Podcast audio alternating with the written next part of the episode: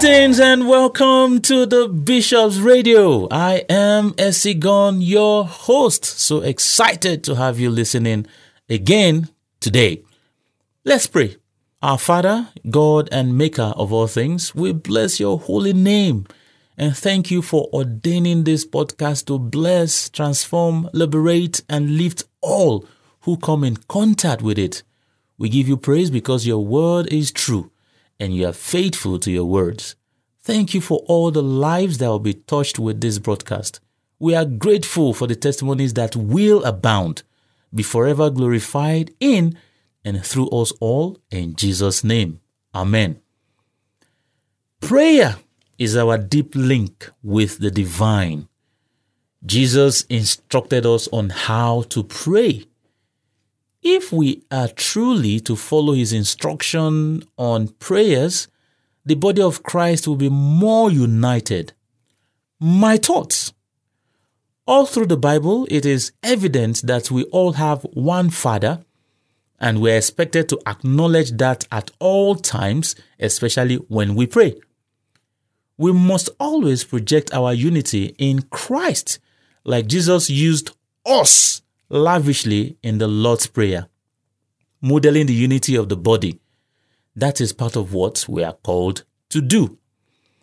The New Living Translation rendition of Matthew chapter six from verse nine to fourteen says, and I quote, "Pray like this, Our Father in heaven, may your name be kept holy. May your kingdom come soon. May your will be done on earth as it is in heaven.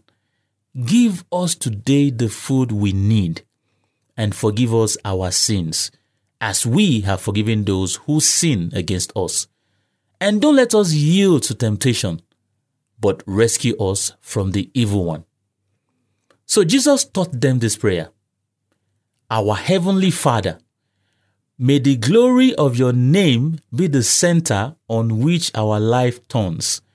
May your Holy Spirit come upon us and cleanse us. Manifest your kingdom on earth. Now, I just read from Luke chapter eleven, verse two, the Passion Translation. The Apostle Paul will go on to pray and bless believers in the same manner in his many letters to the saints. I will quote a few. To the Romans, in the book of Romans chapter one, verse seven, New King James Version, he says, "To all who are in Rome, beloved of God, called to be saints."